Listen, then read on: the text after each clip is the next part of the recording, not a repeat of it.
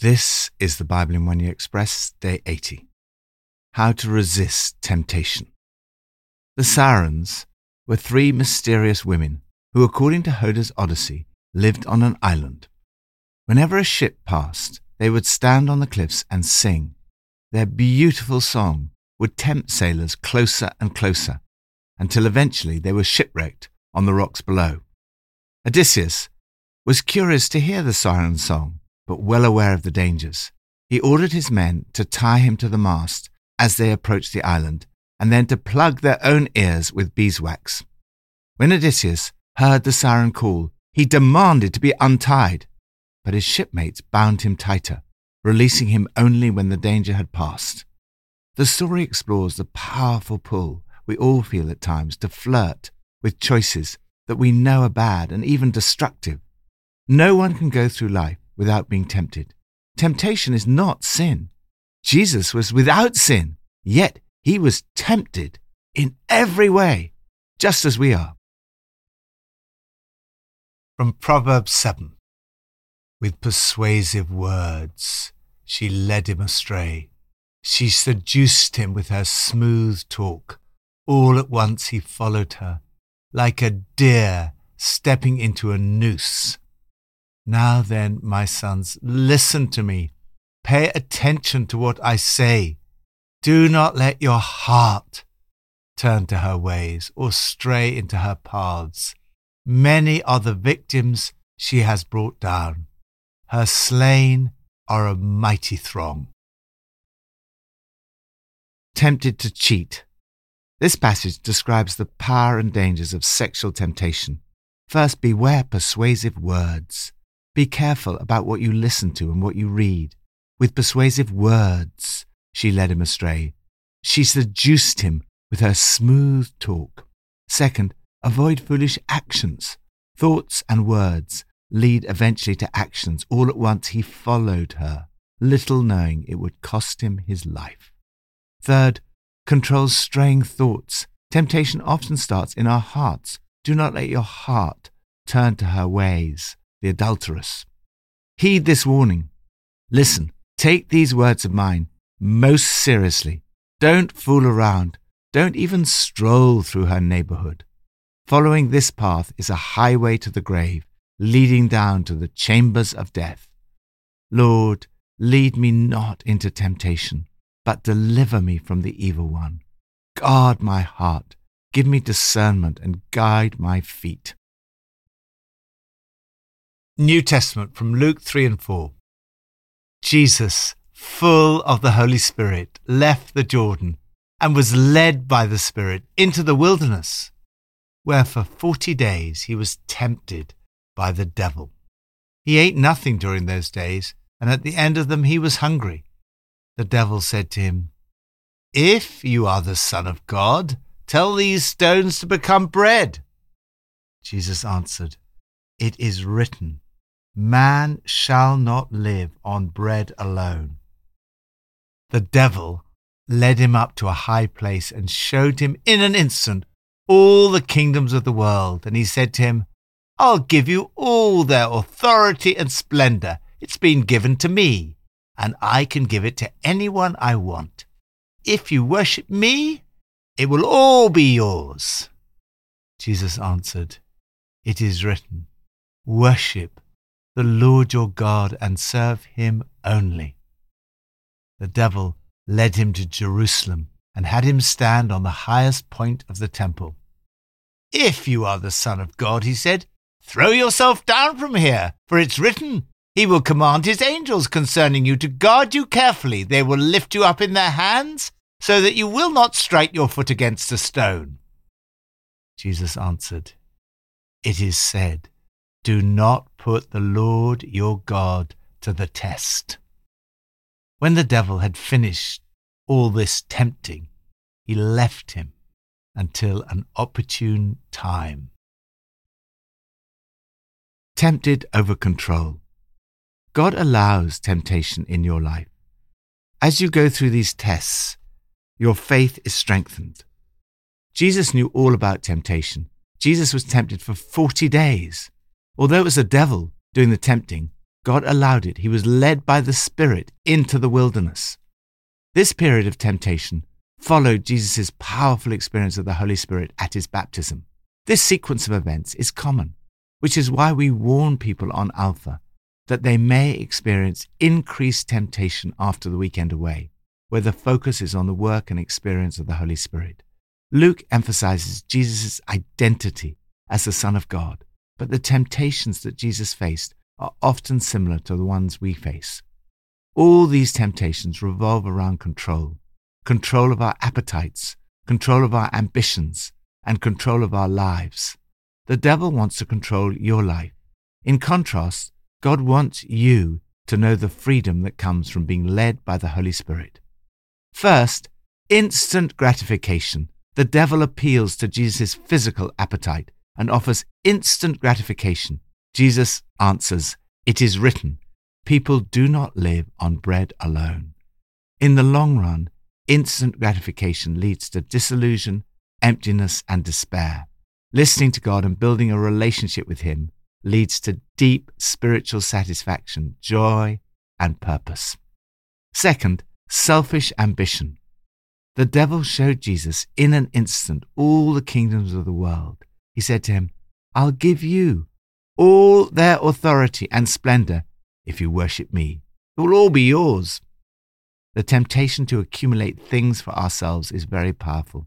Material prosperity may lead to authority and splendor in this lifetime, but the danger is that financial security becomes our ambition, and we put our trust in wealth and not in God. Jesus responded to this temptation by saying, It is written, Worship the Lord your God and serve him only. Ultimately, there is only one thing that can be totally secure, and that is your relationship with God. This must be your primary ambition. Third, presumptuous power. The devil takes Jesus to the highest point in the temple and says, If you are the Son of God, throw yourself down from here. He then quotes the Bible at him, out of context, of course. Jesus answered this scripture with scripture. It is said, Do not put the Lord your God to the test. You are called to a life of obedience and service to God. Jesus performed some dramatic miracles during his ministry. In doing so, however, he was obeying God and following the Holy Spirit's leading. This is quite different from testing God and asking Him to back you up. Rather than coming up with your own plans and asking God to bless them, seek to find out God's plans and obey His calling. Jesus saw off the devil and his temptations with God's word. He repeatedly said, It is written, and then quoted scriptures that directly answered the devil's lies and temptations. The devil left him. But he only retreated temporarily, lying in wait for another opportunity. It's a relief to have periods in life when temptations are not so strong, but you can be sure that the devil will try to lure you astray again. Lord, I want to follow the leading of your Holy Spirit Help me to stay close to you, to know your words, and to resist temptation. Old Testament from Numbers 11 to 13. The rabble with them began to crave other food. And again the Israelites started wailing and said, If only we had meat to eat! We remember the fish we ate in Egypt at no cost, also the cucumbers, melons, leeks, onions, and garlic. Now we've lost our appetite. We never see anything but this manna. A young man ran and told Moses, Eldad and Medad are prophesying in the camp. Joshua, son of Nun, who'd been Moses' assistant since youth, spoke up and said, Moses, my lord, stop them. But Moses replied, Are you jealous for my sake? I wish that all the Lord's people were prophets, and that the Lord would put his spirit on them. Now Moses was a very humble man, more humble than anyone else on the face of the earth. Tempted to compare. Just as Jesus was tempted in the wilderness, the people of God were tempted during their wilderness years. The examples in this passage were written down as warnings to us. First, discontent. God had supplied them with food, but they craved other food. Rather than thanking God for his miraculous provision, they said, if only we had meat to eat. They kept whining and complaining. They were tempted to make comparisons with the old life back in Egypt and turn back to where they'd come from. It's easy to fall into this trap. There is always something to complain about. Yet, if we have eyes to see it, we are constantly surrounded by God's goodness, mercy, forgiveness, love, and grace. Be content with what you have, because God has said, Never will I leave you, never will I forsake you. The antidote to discontent is thanksgiving. Cultivate an attitude of gratitude. Second, jealousy. We see an example of jealousy with Miriam and Aaron asking, Has the Lord spoken only through Moses? Hasn't he also spoken through us? When Joshua had been upset about others prophesying in the camp, Moses asked in response, Are you jealous for my sake? The context here is spiritual leadership and gifting. Moses' leadership structure involved a group of three at the center Aaron, Miriam, and Joshua. Then there were the 12 leaders of the 12 tribes of Israel. Then the 70 leaders and officials. This is very similar to Jesus' inner circle of three, the 12 apostles, and then the 72 others. When the Holy Spirit rested on the 70 of Moses, they prophesied. Like Moses, try to avoid the temptation to compare and to be jealous when you see God using other people in a powerful way. Moses recognized that he needed all the help he could get. He replied, I wish that all the Lord's people were prophets, and that the Lord would put his Spirit on them. He did not feel he had to be the only one God used. The Lord had said, I will take some of the power of the Spirit that is on you and put it on them. They will share the burden of the people with you, so that you will not have to carry it alone. Third, pride. Jealousy comes from comparing ourselves with others and thinking that we are less well off.